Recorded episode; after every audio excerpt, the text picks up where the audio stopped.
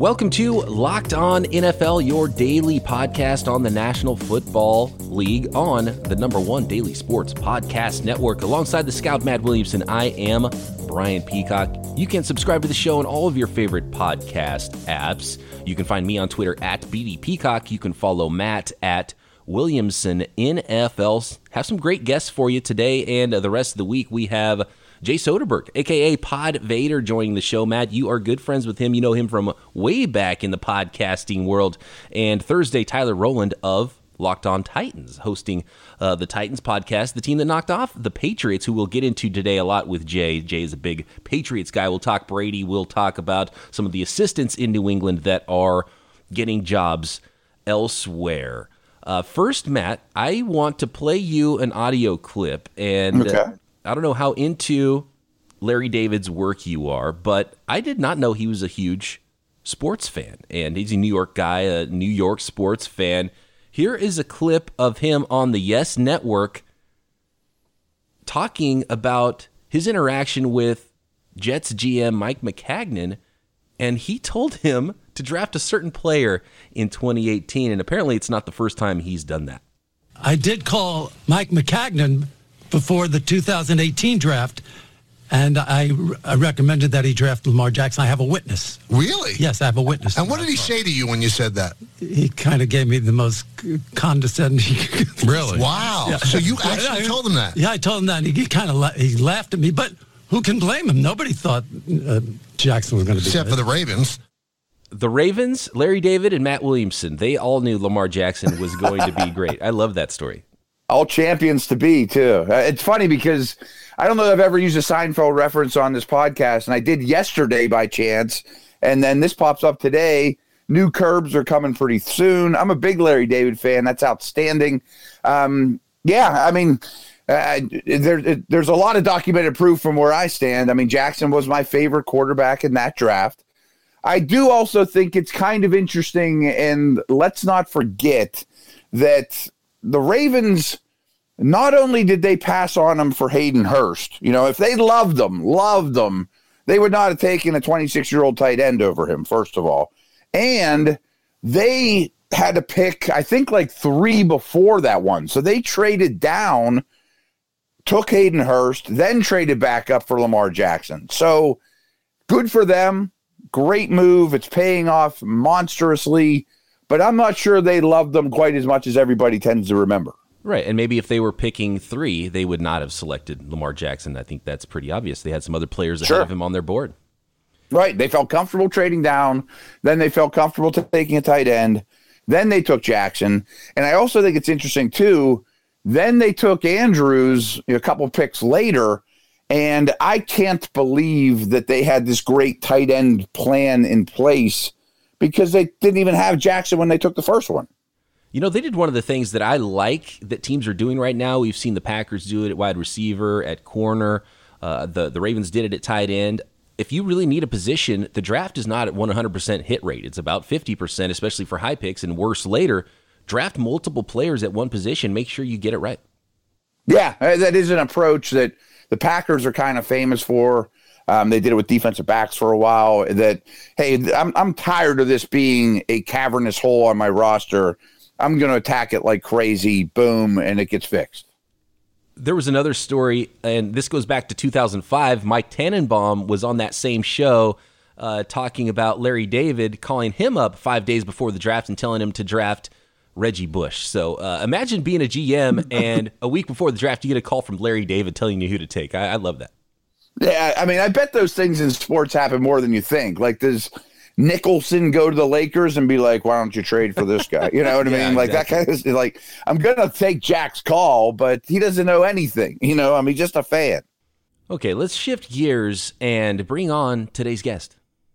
Our guest today is Jay Soderberg. You might know him as Pod Vader. And I know, Jay, you go way back with Matt to the early dark ages of podcasting on ESPN. So I don't know if you guys want to have yeah, like a secret handshake, a secret audio handshake here, but uh, I think we've got a lot of Patriots to get into. Some Patriots coaches might get poached or might not, according to some reports here. We got to talk Tom Brady and, of course, where the Pats are right now after being bumped out of the playoffs in week one. But, Jay, I appreciate you uh, joining the show, the executive producer of the Locked On Podcast Network now.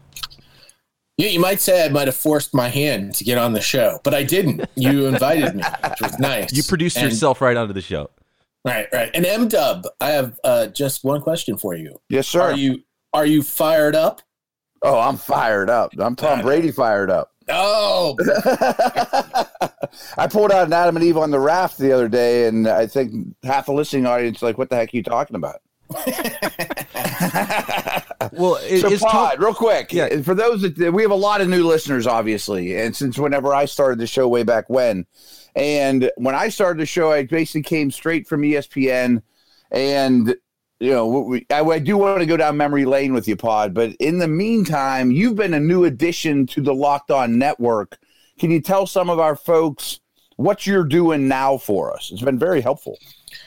Yeah, well, uh, my title is executive producer, and so I'm the guy in the background listening to all of the podcasts and sending a nice little reviews to all of our hosts on things that um, they can tidy up and make a little bit better. Also, sharing some of the ideas and some of the things that we worked on back in the day that we knew were successful and will resonate with a listening audience and um, getting some of the hosts to start doing some of those same things. Uh, also, reaching out and bringing in new hosts to do our college uh, sports channel, uh, which you know right now we have almost the entire SEC, half of the Big Ten, and we're looking for more people. So if you love college sports and you think you can podcast, uh, you can reach out to me. Uh, Very cool. I'll talk to you. Very cool. Did you have any contacts on the Locked On Network that helped you get in? Um, there might have been one. it's good to have M Dub. Yeah. Is it a good sign that I haven't heard from you about the Locked On NFL show or about the Locked On 49ers show, or is there just too many notes that it's taken you a while to get to us? Uh, well, an, an essay is coming. If you haven't received a review yet, you probably will. And um, and for you guys on this particular show, I've already talked to you like one on one directly. So I didn't I didn't feel it was necessary to actually give you a written review. But uh, if you want one, I'll give you one. Uh, That's all right. Me. Hang on. Most, yeah. most most of the hosts really love them when when they get them too. I'm looking forward to it. And and by the way, this program, as is Locked On 49ers and 11 other, we've got 13 shows right now on the iTunes Top 100. So big shout out to all the listeners out there. Something's working. Top 200. 200. Yes, exactly. Top 200. Yes. It'll they'll be it'll be this year that we have 13 shows in the top 100. But right now we're only top 200. We'll get there. We'll Is get it there. surprising you how fast the network's growing, Pod? I mean, just with all your past experience, and obviously this is much different than your ESPN duties. There's so many different podcasts, but the network seems to be booming. Yeah, it doesn't surprise me. I think it was the natural evolution of where sports podcasting was going to go. I mean, we started you know, we start when we first started. I know, and MW, you can attest. The first show was called First and Fifteen, so we were only going to do 15 minutes on every single NFL news story of the day. We quickly discovered 15 minutes was not enough. Uh, and then we grew and we covered the NFL, and, and David Locke took it that one step further and went, well, if everybody's doing a national show, why is no one doing like a niche show covering just one team. And uh, I think that's really the the genius behind what's happening here at Locked On and what we can take advantage of doing a show like this, Locked On NFL, and gathering all of those minds from those local shows uh, to really bring you guys the football content you deserve. It's funny. There's no podcasting historian or Hall of Fame or anything like that. You should write a book about you know the history of sports podcasting someday. But I believe this, and you, you know way better than I do. But I believe deep down in my soul that if ESPN, let's be honest, if ESPN was smart, football today would now and have always been the biggest football podcast in the entire world. Yeah, It well because it was for It was, for a yeah. long time. We owned Uh, the market. Yes. It was it was football today. It was the fantasy focus, and it was Bill Yeah. Simmons. And those were the three, not only biggest podcasts in sports, but they were the biggest podcasts in the podcasting realm. And then more competition came in, and other shows, you know, started. But I think it's really funny. And, Dave has been very humble about this. Is uh, you know the New York Times talking about the daily and the explosion of quote unquote daily podcasts. D- Dave's been doing this for way longer than the New York Times. So Yeah. uh, Right. yeah, Yeah, uh, a big shout out to David Locke for starting up this network, and uh, great things are happening, and the growth is insane, and it doesn't look like it's stopping anytime soon. So happy to be on board with you guys. Jay, welcome to the Locked On Podcast Network Club, although it's been a little while, but officially on air, we can welcome you here. More with Pod Vader coming up. Let's talk Tom Brady's future and some of those coaches that are getting jobs and potentially getting jobs elsewhere in the NFL. Dudes, listen up. Let's talk about sex. Remember those days when you were always ready to go? Now you can increase your performance and get that extra confidence in bed. BlueChew.com. That's blue like the color blue. I've told you about them many times. If you haven't tried it, you're out of your mind. Blue Chew brings you the first chewable with the same FDA approved active ingredients as Viagra and Cialis, so you know that they work. You can take them anytime, day or night, even on a full stomach, and since they're chewable, they work up to twice as fast as a pill, so you can be ready whenever the opportunity arises. Guys, I never understood the pill thing. I mean, hey, you're going to make an appointment for an hour from now. I mean, Blue Chew works so much better. Blue Chew is prescribed online, shipped straight to your door in a discreet package, so no in person doctor visits, no waiting in the pharmacy, and best of all, zero awkwardness. Made in the USA, and Blue Chew prepares and ships direct. They're cheaper than a pharmacy. Visit bluechew.com and get your first shipment totally free. All you're paying is $5 shipping, and you're getting way more than $5 worth of product. Promo code is locked on.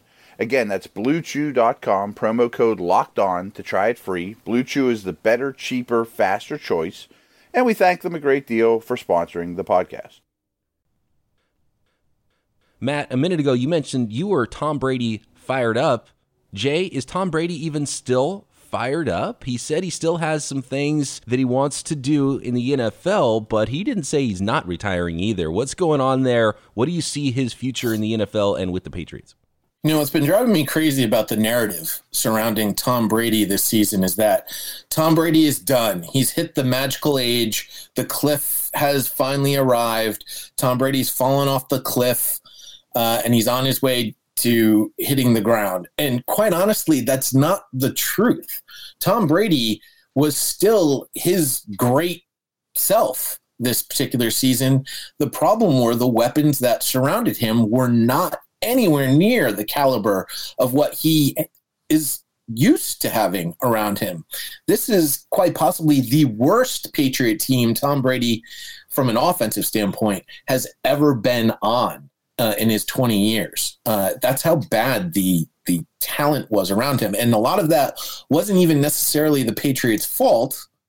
Some of it was the retirement of Gronk. They never brought in a, a suitable replacement for him, and then the injuries that occurred on the offensive line and their fullback really hurt what the Patriots do from an offensive perspective.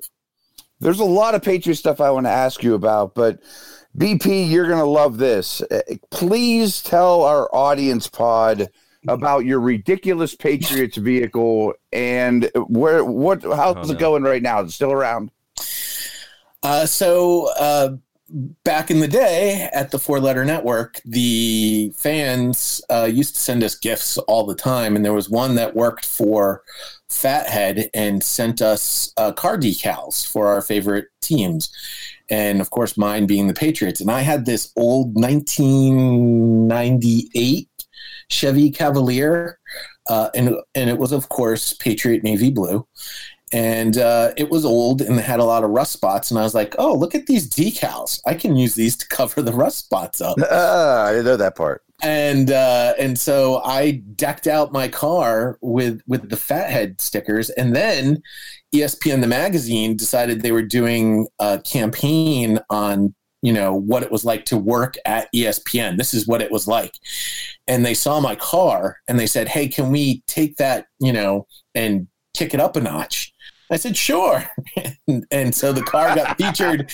The car got featured in an ESPN ad, um, which they souped up with even more stickers and, and more stuff that I had to take off because you couldn't legally drive it with all the stuff that was on it. um, and I had that, and I had that for a number of years, and people would, you know, people around the town that I live in uh, knew who I was because I could see the car. And uh, unfortunately, it was about four years ago or so. The transmission finally oh, no. cracked, a, cracked a leak, and it was just more expensive uh, it, it, just made more sense to go get a new car than to repair the transmission. And so uh, the Make a Wish Foundation got a donation.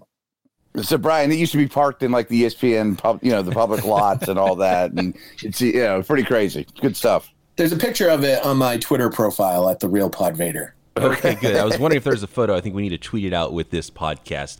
Jay, I'm really upset. I'm a 49ers guy. You're a Patriots guy. I really wanted to see the Jimmy Garoppolo versus Tom Brady Super Bowl, and I'm bummed that we are not going to get to see that. What are your thoughts on Jimmy Garoppolo, where he's at in his career, what you know of him from his time in the Patriots? Do you think he's the guy that can take a team and, and win well, a ring himself on the field? I would say not only are you and I upset, but I think um, you know, if you believe everything that's written, there's a certain head coach in New England that's upset that uh, Jimmy Garoppolo is no longer with the New England Patriots. uh, but um, I mean, I, I think Jimmy is is perfect. He he fits the 49er system well. I think he's just going to improve from here.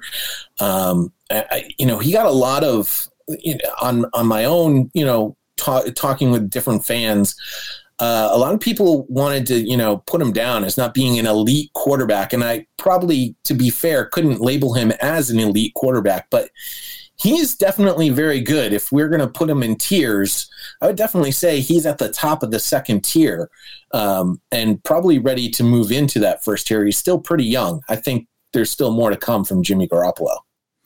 Yeah, back to the Patriots quarterback situation.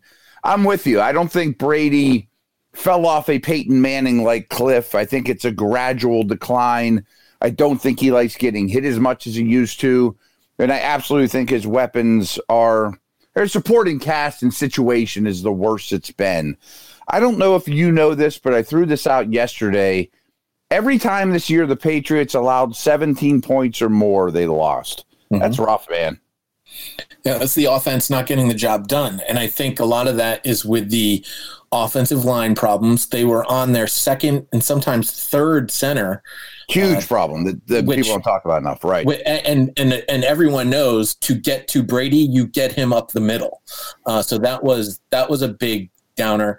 And it wasn't just Rob Gronkowski, the wide receiver, it was Rob Gronkowski, the blocker. Uh, so he was able to make a couple of those blocks either on a wham on the inside to help bust open holes for the running backs to get through, or help out on the outside where Marcus Cannon. I don't know where this narrative came that Marcus Cannon is a great right tackle. He's not. He's not very good at all. And it was proven this season that he was not very good. Uh, you know, ha- not having a, a suitable tight end to help out on that right side really made the pocket collapse much quicker, moving Brady off the spot. We all know that's how you get him. And then the next problem was they never found an outside wide receiver that they could keep on the team. I was never I was never on board with the Josh Gordon signing, I was like, okay, if he happens to survive through a season, that'll be great, but we can't rely on him. The Antonio Brown thing, I actually said, I will stop rooting for this team if they continue to win with Antonio Brown. I never was a fan of that particular signing, but that was exactly the type of wide receiver they needed that they never sure. got this season. They never had a guy who could take the top off.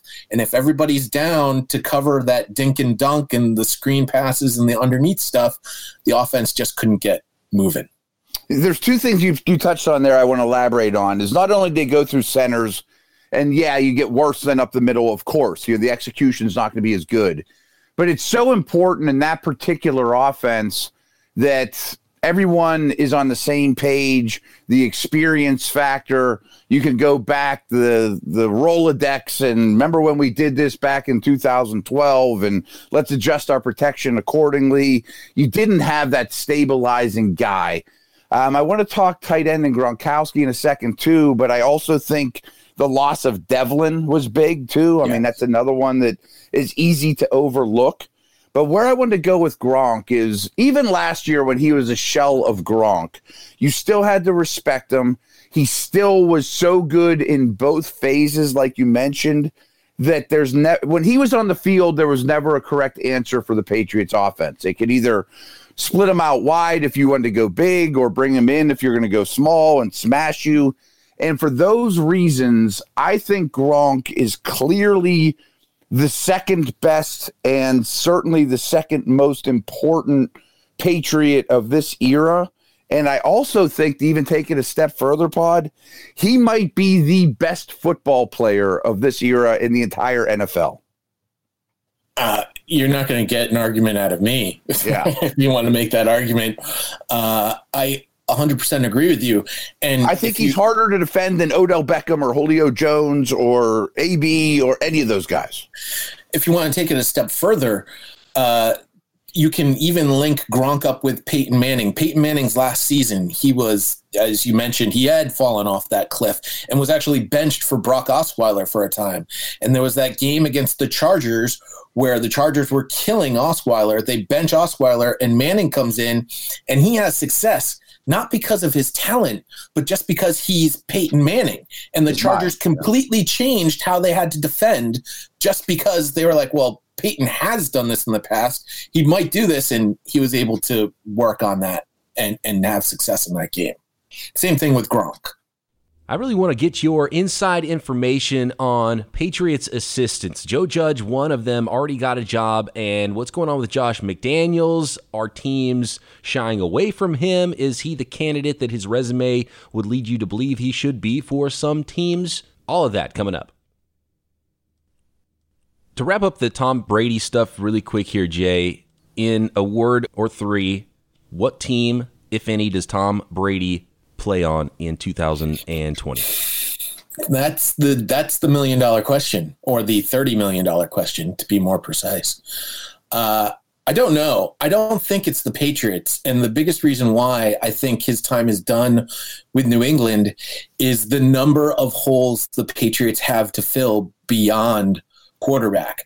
The Patriots are not in a good spot cap wise, with only it looks like they're going to have about 46 million in cap space going into next season. They have 19 free agents this particular year.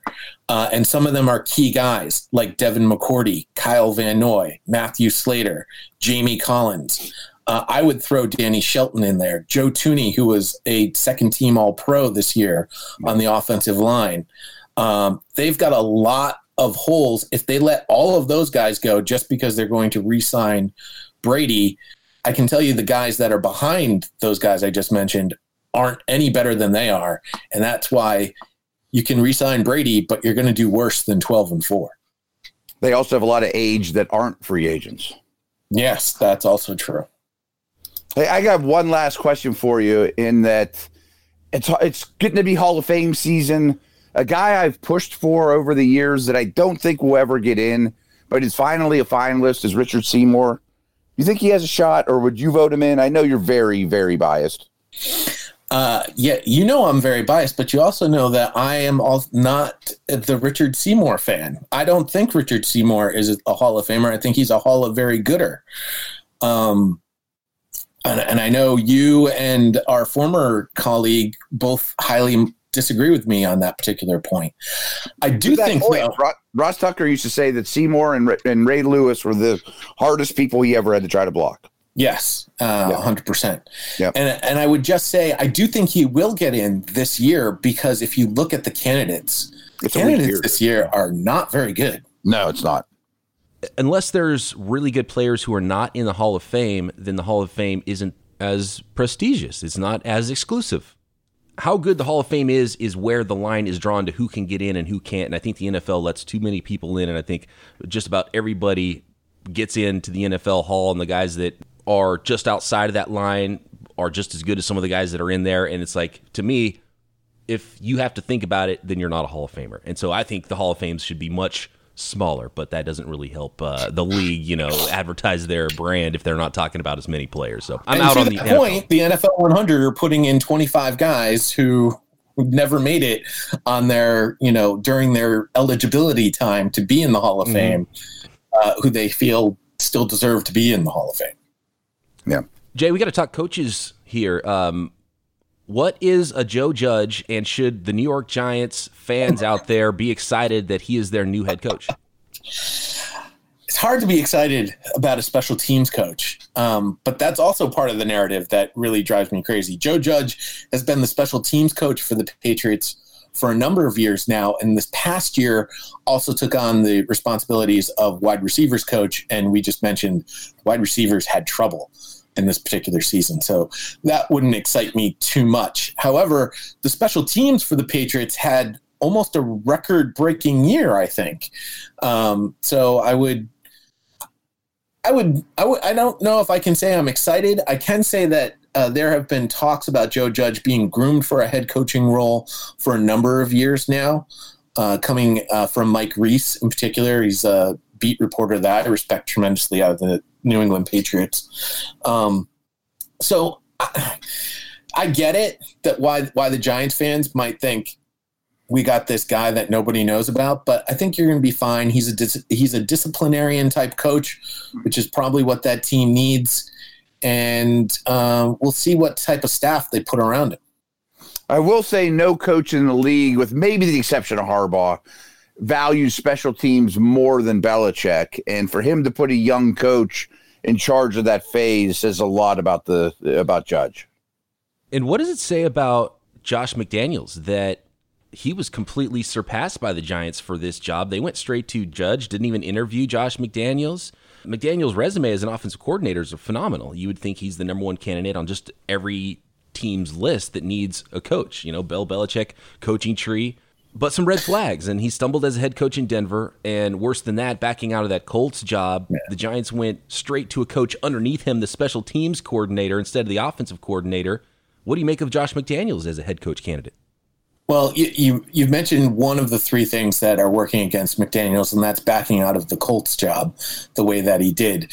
The second thing is, if you believe everything that's read, he probably does have a handshake agreement to become the head coach of the New England Patriots when Belichick decides mm-hmm. everything is all done.